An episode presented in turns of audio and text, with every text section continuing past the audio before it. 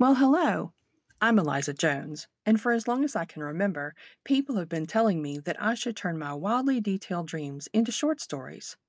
Just for fun, I like to interpret my dreams, and some of the results are weirdly accurate, outrageous, or funny.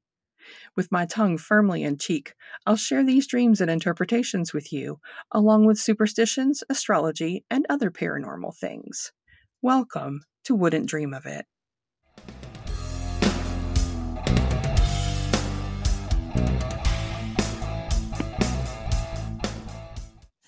I called this week's dream Another Family on a Ranch. My dream family was made up of a wife, a husband, a son, and a daughter. I sometimes saw the dream from the perspective of the wife, and other times from the perspective of the daughter. We were traveling in a camper van, and we had some kind of engine trouble.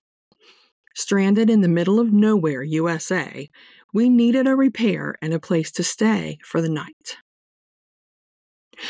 We had seen what I'll call a ranch about a mile back from where we had stopped. My husband and son walked toward the ranch while my daughter and I stayed with the van. It wasn't long until a tow truck showed up for the van, and my husband returned in a car with some rough looking but polite men. Apparently, the owners of the ranch had offered us room and board while our van was being fixed. My husband had accepted this offer without consulting me. When we got back to the ranch, we found that there was this huge group that called themselves a family living together on this ranch. The patriarch of this family was very charismatic, but it didn't take us long to realize that he was certifiably insane. This patriarch had lots of prison style tattoos, many of them murder or anarchy themed. Most ominous was the one on his neck that read, Erased, with tally marks below it. There were many other men who lived in the house or the surrounding outbuildings and followed this lunatic. There were dozens of children, although I don't remember there being any grown women besides myself. I have a sense that some of the kids might have been the children of older female children who had been impregnated by various men on the ranch. Some may have been victims of kidnapping by the family or children of women who had been murdered or managed to escape. I was very happy to only be spending one night there. My entire family was relieved when our engine repair was completed, and from the perspective of the daughter, I saw my daddy leave with another man to pick up our camper van. I stayed with my mommy to help get everything ready to leave. The super scary man came to our room to tell my mommy that he didn't want us to leave. He tried to kiss my mommy like daddy kisses her, so she smacked his face. I became very scared, so my perspective returned to that of my mother. After I slapped this crazed man with no boundaries, he said that because of my bad behavior, I would have to stay and be sexually tortured in order for the rest of the family to leave. I told him there was no way I was going to agree to that. We were all leaving, together when my husband returned with the van. When my husband returned, I told him what had happened. We decided that this demand that I stay was just an arbitrary power move, so we decided to just leave without any announcement. As we drove the van along the ranch road toward the main road, the men of the ranch blocked our way with several pickup trucks.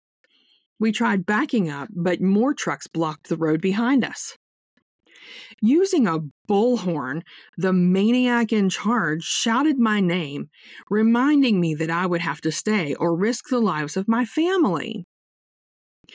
After shouting his ultimatum a few times, the psychopath shouted, Last chance, and began counting backward from 10. My husband and I whispered to each other that this was a stupid power trip and that when he reached one, he wouldn't be able to enforce his ultimatum and they would probably just let us go. Instead, he shouted, Go!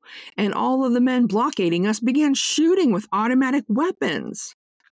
My husband was killed almost immediately, and bullets were coming through all of our windows. I could hear the bullets hitting the sides of the vehicle, and I was terrified for my children. I ended up having to surrender to keep my children alive. There's a blank space here in my memory. I'm pretty sure I blanked on this part because my brain has a trauma room. It's sort of like a closet into which I stuff anything that's too much to deal with, like what was planned for me in the dream. I'll tell you more about this later in the episode. My kids and I had been at the ranch for a few weeks, with me ever watchful for a chance to escape. Eventually, I saw a tiny opportunity to make a getaway, and I fled on foot with my two children and maybe one or two of the ranch family children as well. After escaping the ranch, we had to rely on the generosity of strangers. We slept in closets, under beds, and in other hidden places. We were very careful not to let the people who helped us know who we were or from where we had escaped. I wanted our hosts to have plausible deniability if the ranch family showed up asking about us. The ranch patriarch and his goons caught up with us at the home of a single woman, which was about our seventh stop since escaping. As the men surrounded her home, she led us to a cellar like tunnel where we could emerge outside the blockade, access her car, and escape. I begged her to come with us, but she said that if they found the house empty, they would know that we were gone and would give chase sooner. Leaving her behind to face this family in order to protect the children traveling with me, I worried about the consequences to her. We never heard whether the single lady survived deceiving the ranch people. After running for a very long time, we somehow ended up right back at the ranch. Very soon after our return, the patriarch became quite ill with a very high fever that seemingly caused an amnesic state. During his lucid periods, he started making these electronic journal entries, confessing crazy things about himself and things he had done. He was so opposite his normal self that he seemed even more dangerous than before. Everyone was just waiting for him to return to normal or perhaps even be more treacherous. Some people in the family had changed some of his tattoos to say different things in case his madman's personality didn't return. I guess they thought that if he didn't remember who he was, maybe he would be sane. I don't know why these fools weren't just leaving the ranch while he wouldn't notice. Hopefully, I was smart enough to use this opportunity to escape again, but I'll never know because it was then that I woke up. Normally, when I do dream interpretations for you, I keep them in approximately the order of the events of the dream. This particular dream, however, has several elements that point to the same theme, and I want to group those together and interpret them as a whole, which means taking kind of a slapdash approach to the timeline. Starting off with the lighthearted interpretation seems like the best way to tackle this dream that was much more scary in the dreaming than it was in the retelling. I was happy to learn that the van in my dream predicts good news on its way. I won't turn down good news. I just hope I remember that my dream predicted it when I receive it. How fun would that be? My favorite insights from this dream had to do with sleeping in small spaces, including some closets. Finding oneself in an enclosure in a dream indicates that one will soon find the solution to a problem that seemed unsolvable this is nice to know because I've been facing some feelings that have been difficult to harmonize, and maybe I will be feeling balanced again soon. I thought it was pretty hilarious to find out that being locked in a closet in a dream means that I will have to reveal something about myself soon. I don't think any of us needed a dream interpretation resource to tell us that being locked in a closet means that we have a secret that we might have to reveal about ourselves. Hello, Dream. Have we met? I'm a podcaster who tells all sorts of personal stuff about myself to people in at least five different countries on a regular basis. I'm not afraid of a little coming out of the closet. a dream of trying to escape a cult may point to a need for questioning one's spiritual mindfulness. I'm not sure if the people in this ranch qualified as a cult, but they sure had problems with letting people leave. As for my spiritual mindfulness, I've been neglecting my general relaxation and mental health recently. I think this might be a sign that I need to make a small change. We'll talk about that more later. Taking note of others' tattoos and dreams may mean that strange relationships will make others jealous of me. Uh, what strange relationships? I love strange people. In fact, the weirder they are, the better. Who in the heck is jealous of that? There are plenty of strange relationships to go around. Instead of being jealous of mine, find some of your own. Go to the nearest bar, you'll find five in one night. Trust me, I have experience in that area. oh, okay. I didn't find any hints as to the meaning of people changing someone's tattoos in the hopes that after their severe illness they wouldn't remember that they were a sociopath. That seems like a lot of work that could be replaced by just getting the hell away. Maybe I just wasn't privy to what was going on in the lives of these people who were changing their tattoos. Perhaps they were apprentice tattoo artists and using the crazed patriarch as their first test subject. A dream that includes illness, such as the one the patriarch had, can foretell trouble and sickness in real life. This has been a recurring theme in my last few dreams. Honestly, though, I did get extremely sick just last Friday, and I may have had this dream on that night or the night before. Could it be that easy? If so, I need to start doing my dream interpretations on the morning after the dreams instead of waiting until I'm preparing them for the podcast. That way, I'll be prepared if I'm going to get sick again. We've now come to the part where I tell you about the theme that was woven throughout this dream and has actually been hinted at in some of the other recent dreams that I have shared with you. Signs of treachery are everywhere in this dream. Engine trouble warns the dreamer to watch out for treachery. Seeing a murder committed in a dream is a harbinger of sorrow caused by others' treacherous behavior. Dreaming of being a captive may mean that I have to deal with treachery. And Zolar says that to give myself up to captivity, which I did in this dream to save my children, means that I will face, quote, misfortune if treachery is not faced at the source, end quote. That's a lot of treachery, especially when I'm not aware of anything of the sort happening around me. I'm an empath and a highly intuitive person, and I don't usually overlook things like treachery. I may ignore things, but I rarely overlook things.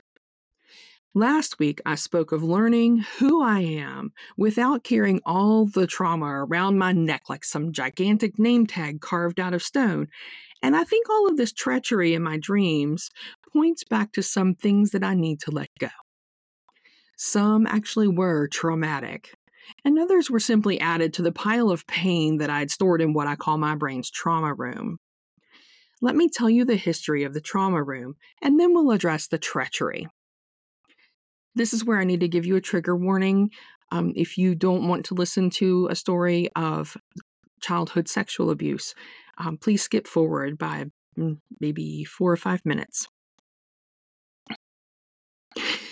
I experienced non familial sexual abuse as a child. Now, I want to make sure that everyone who hears this understands that non familial means this was someone whose orbit traveled around my family, but not someone in my family. The threat that the abuser made to keep me quiet was terrifying and still terrifies me to this day.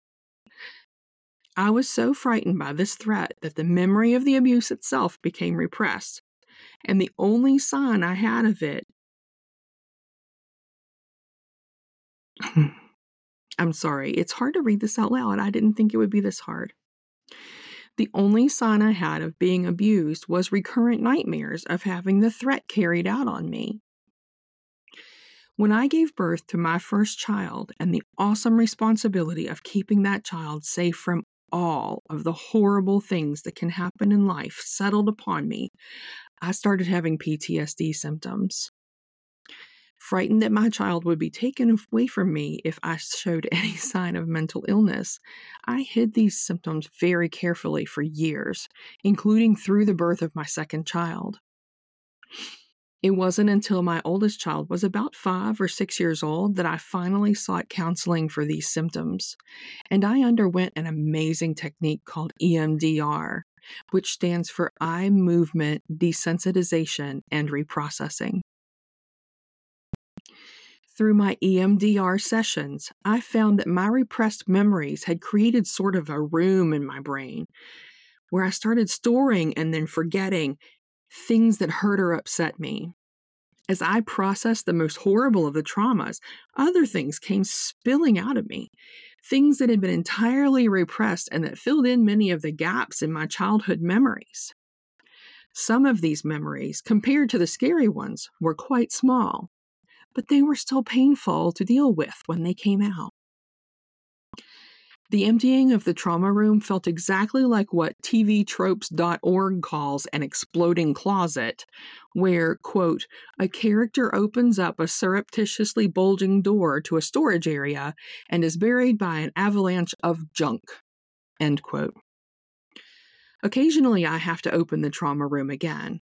It's not an exploding closet anymore, but there are dusty bits of things that have gone wrong in my life that I've let accumulate there. Interpreting my dreams and talking through them with you, my dear listeners, has helped me keep moving forward on clearing out these dusty bits. This week's dream made me realize that I have been in many life situations that seem to be trending toward lasting happiness only to have them end through the actions of others. I've tossed these situations one by one into the trauma room, each one adding to a growing suspicion that those who love me will hurt me. I think all of the warnings of treachery in the dream were signs to remind me that I carry this suspicion around with me, and that suspicion can easily become a self fulfilling prophecy.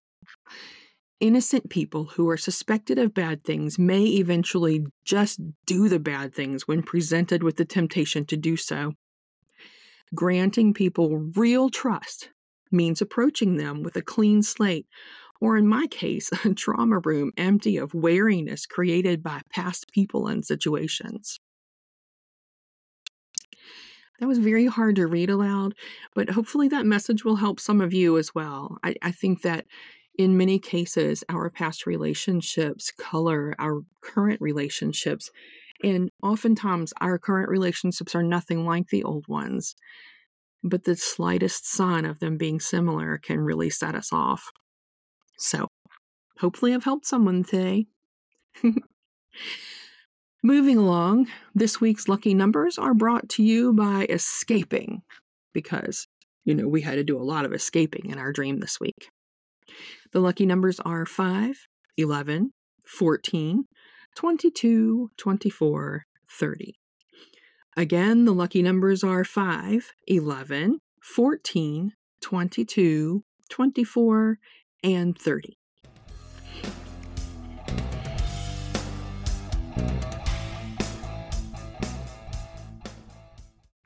For our usual superstition corner or segment, I considered sharing some autumnal or other November related superstitions, but then I realized that November is Native American Heritage Month.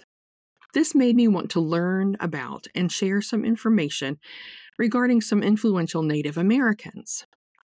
My research led me to the website of the Library of Congress, where I found an interview from November 1st, 2021, conducted by Carla Hayden, a librarian of Congress, who sat down with two influential Native American women, both of whom were the first to represent Native Americans in their positions at the time. Joy Harjo, a member of the Muscogee Nation, was the 23rd U.S. Poet Laureate, a position appointed by the Librarian of Congress, and she served three terms in that position. Deb Haaland, a member of the Laguna Pueblo, one of the first Native American women elected to Congress, was later appointed by President Biden as the Secretary of the Interior. She continues to serve as the Secretary of Interior at present and she is the first Native American cabinet secretary. The two women met when Joy was teaching at the University of New Mexico and Deb was a senior in need of an elective class. Having signed up late for the class, Deb had to meet with Joy in her office to sort of plead her case to enter the class. Joy distinctly remembers that meeting because Deb came into the office with a motorcycle helmet, which was a sign of her commitment to burn as little fossil fuel as possible for transportation. The two hit it off and remain friends to this day. The summer after that fateful day in Joy's office, Joy and Deb, along with Joy's daughter and granddaughter, attended the first ever Native American Writers Conference, which was a historic gathering of Indigenous people from North America, Hawaii, and even some from South America. This event was inspiring to all and is still talked about among those who attended. Deb Haaland, in particular, said she was very inspired by that entire weekend. Deb and Joy each brought one of the other's poems to read during the interview. Before reading Deb's poem called For Water, Joy described her belief that all of the world is a conversation, and poetry comes from listening to that conversation. Deb read a poem by Joy called My Man's Feet, which honored her husband's feet as the roots of their family.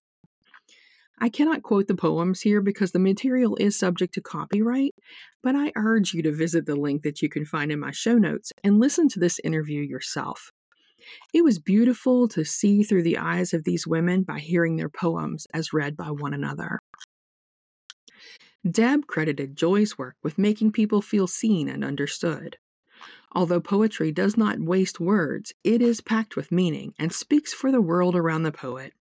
One of Joy's projects as poet laureate was the creation of a digital map that shows only water and earth, no state or country boundaries, where she said, quote, we can get in trouble, end quote. And the locations of many Native American poets are marked on this map. The map shows how all of these poets are connected with each other and with the water and earth. Her project could potentially be expanded over time, adding more poets and showing their connections to one another and to the water and earth. Deb encouraged a concept that she called leaving the ladder down, allowing others to be inspired by your work and possibly begin making their own. These poets will, eventually, leave the ladder down for future poets as well. Joy hopes that her digital map project will help leave the ladder down and build connections between poets for generations to come. By the end of the interview, two themes had emerged that affected me deeply. First is the connection between all things, especially between water, nature, and humans. This connection is the source of poetry and other creativity. Second, the importance of preservation of our culture from one generation to the next, especially in the Native American community, is what connects us to our ancestors and our descendants.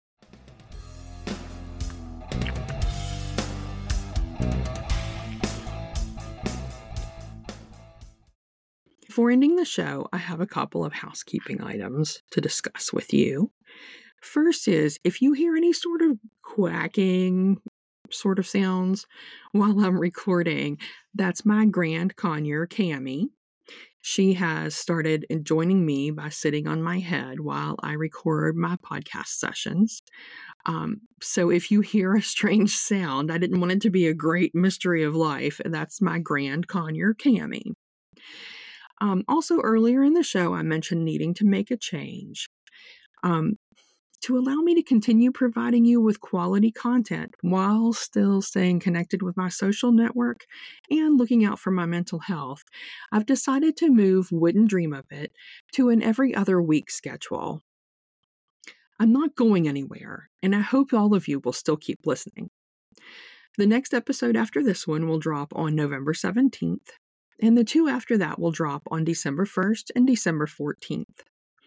After that December 14th episode, I think I'll take a winter break and I will drop the next episode on January 5th. That'll be the first Friday of 2024. Can't even believe I'm saying 2024. I'll post these dates on my social media as well, and you're always welcome to reach out to me via email at wouldn'tdreamofit at gmail.com if you want reminders of the dates or if you want to give me input about the schedule change.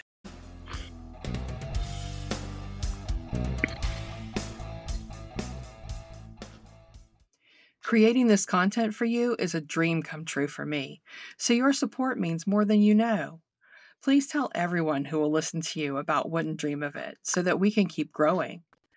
Leaving five star reviews on your favorite podcast platforms will help us reach more listeners who might enjoy or even benefit from the show. If you can spare a few bucks to help the show get even better, there's a donate button on my website at www.rss.com forward slash podcasts forward slash wouldn't hyphen dream hyphen of hyphen it. Every little bit helps. Wouldn't Dream of It is produced, written, and edited by me, Eliza Jones. Marketing assistance provided by Lapis Hale and Lia Wade. Original song Dreams and Nightmares by Twysted. That's Twysted with a Y. Find them on Facebook as Twysted Twysted, both with a Y instead of an I. Connect with us on social media and Wouldn't Dream of It. That's usually wouldn't without the apostrophe. Email your dreams to me at wouldn'tdreamofit at gmail.com and your dreams could be featured on a future show. Be sure to check my show notes for a complete list of references used to create this podcast. Thanks for listening. I'll talk to you next week.